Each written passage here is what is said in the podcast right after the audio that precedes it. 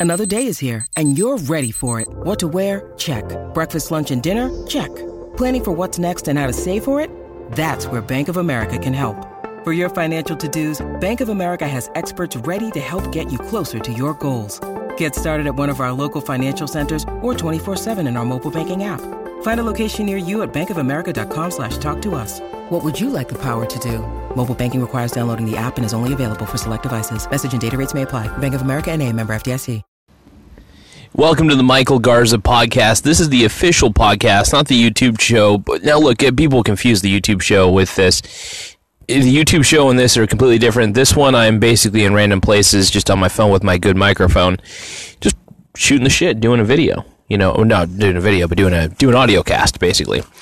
Um, this is basically my show. Um, so this is episode two, season one. Uh, but I wanted to get as many episodes out there because I really do enjoy just talking about great concepts. A lot of my show is basically just me going at it, going to town, having a good time. Um, so what I really wanted to talk about was something very simple. Is uh, what, what's happening in the world right now it's dangerous, it's deadly, it's getting a little bit freaky. I don't necessarily think there's a doomsday scenario around the around the corner. I do believe there's a lot of great companies. A lot of them are profitable. Honestly, if you're in an S and P 500 index fund, you're pretty much safe. Even if a lot of the companies in the S and P 500, some of them are kind of trashy and don't have real earnings, but there's so much money that's funneled into the S and P 500. I feel like it's irresponsible of me not to take advantage of just what's going on. So, um, in the way I take advantage of it, I always tell everybody the UVXY is your main, main savior. It's what you need to do. So, honestly, getting into the UVXY is what you must do. it's the smartest way to play the game. Um, I will say this though: a lot of these episodes are going to be ten to fifteen minutes long. They're not going to be long podcasts. Just basically fifteen minute episodes. Really short episodes. I may make them longer. Uh, if I get more viewers, sure, I'll make them longer. Why not? I, I, do for now believe quantity and quality need to be coming into play, and later, I'll later on down the road, I'll focus more on just the quality. But anyway, the whole point of this show, like I always say, is to get the message out, get more information out, and I just I see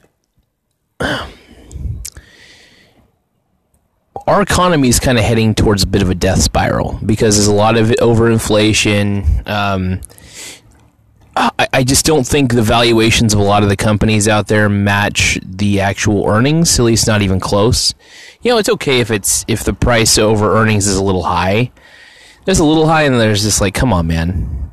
S and P 500 right now, it's 500 different companies, overvalued. The uh, the Vanguard VOO basically, Vanguard S and P 500 is overvalued by like 41 or something. I can't remember what the last count was. I think it might be lower than that. But either way, if a market crash happens, though, load up.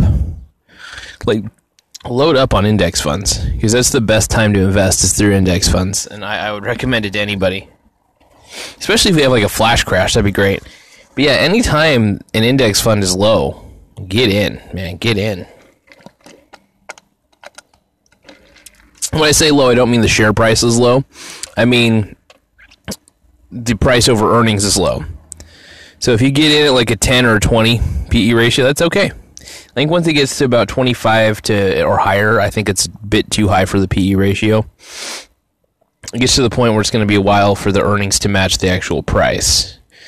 So, and there's only just a few companies that really carry the S&P 500 in my opinion. There's just a lot of debt. A lot of good companies out there, don't get me wrong. S&P 500 is actually loaded with pretty sizable decent companies. I just I don't know. I'm drinking a soda by the way while doing this. Uh, basically I just go out wherever I want to go and do the podcast. And this is fun. I think it's better because when I'm out in nature or out in my car, I tend to think better, think a little more clearly, get my ideas out there. And this also gives me ideas for what I want to talk about in my next show. I think it's important for me to have content for my actual YouTube channel. I take my YouTube channel a little more seriously.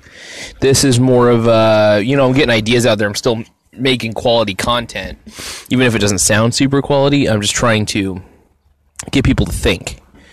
You know, and that's the whole goal of this show. I want you to think, think, think, think, and um.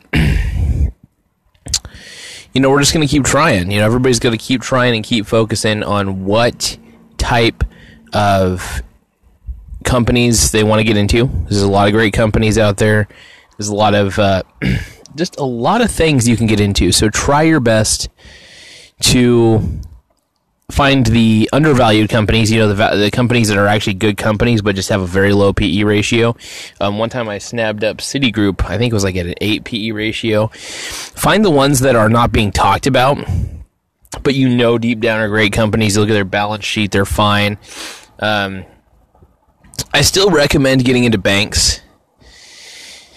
I agree with Warren Buffett. Get into banks. Invest in banks when you can. Um, I personally think that banks right now might not be the best of ideas.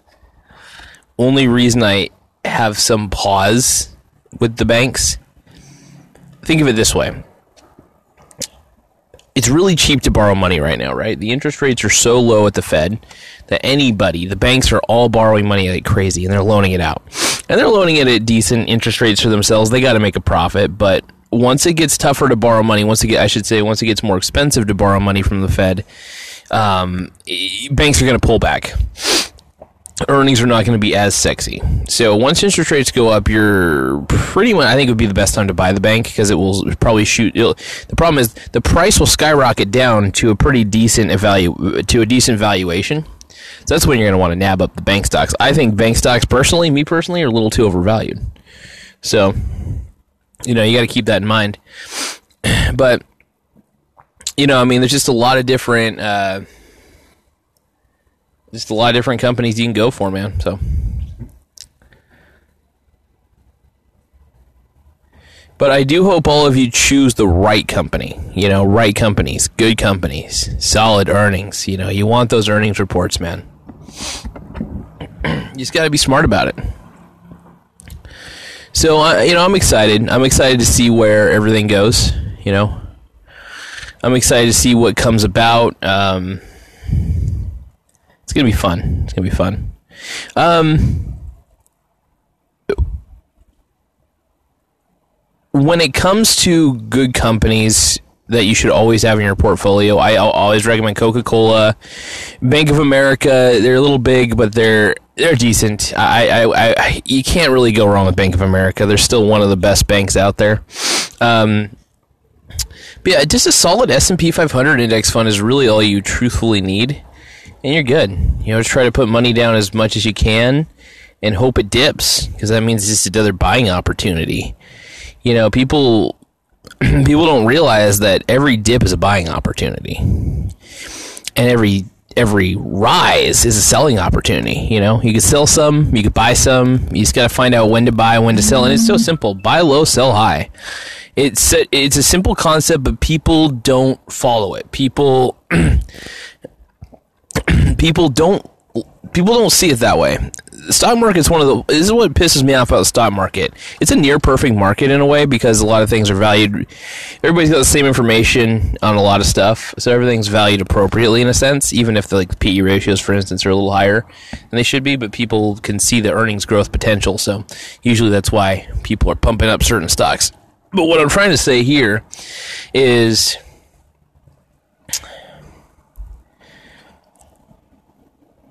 you want to get companies at good valuations.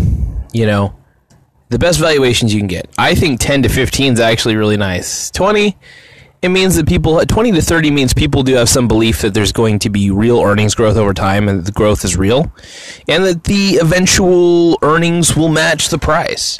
You know, so you do want to kind of find those 20. I, I, like to find the 20 to 30 ones.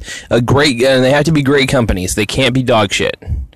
You don't want to go for dog shit companies. Too many people do that. Um, you want to go for the best companies you can, like the Coca Colas, Bank of America. I've said those two already. Citigroup's not bad. I like Citigroup, but, but if you want 3M, uh, Clorox is a little overvalued, I think, at the moment. I haven't checked their stock in a while. Um, honestly, just anything where you can get your bang, where you get the bang for your buck. You know what I mean?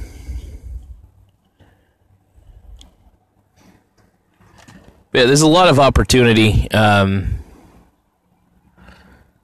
and uh, I'm excited. You know, I just think that with an upcoming market crash, it's just a great buying opportunity. I'm ready to buy. Also, another funny thing, uh, fun fact is I have so much of the UVXY, I don't even technically need to buy. Um, I also bet against the UVXY, so I'm kind of in a cushy spot. So if the market crashes, I'm pretty much good. If it's like a market crash, like they're predicting a 70, 80%, 60% crash, um, so it's going to be interesting to see. But I'm excited, you guys. I'm really excited. In market, even, even if a market crash doesn't happen, it's all right because S&P 500 goes up it's just going to get closer and closer to the put contracts I got in the UVXY, which means I could buy slightly more shares of the UVXY to cushion my blow if things happen, if the market crash happens. So I'm excited. It may happen. It may not. Who knows? Uh, it's the likeliness is very likely, and uh, we're just going to keep on doing what we do. That's what we do here. Uh, at Michael Garza Live, we look at the data. We really look at all the data, and we try to be very smart about it. You know, I mean, truth be told, we're very debt ridden. You know, the debt to GDP ratio is 140 percent. It's insane. It's a huge. We're a de- we're a country of debt, and a market crash should be imminent, man. So. Once those interest rates start going up, say goodbye to the market. Just to, as a heads up, everybody. Once those interest rates go up at the Fed, bueno, we're gone. Also, once inflation goes up, there's a lot of things that are cornering this market. It's going down. It's going to go down fast, and it's frothy and bullshit. So, and don't listen to CNBC. CNBC's wrong as shit. Um, it's a bad market, and it's going to be exposed one way or another, and I'll be fine. Can't wait to get payoff. Anyway, thank you guys so much for taking the time to view this. Thank you guys for hearing my rants. I will do another episode tonight. I'm going to do a lot of episodes of this because this is actually really fun, and I might do it while I'm uh, cleaning up my apartment a bit. So it'll be it'll be pretty interesting to try. Uh, but thank you guys so much for your time, and uh, just have an incredible rest of the day. Bye.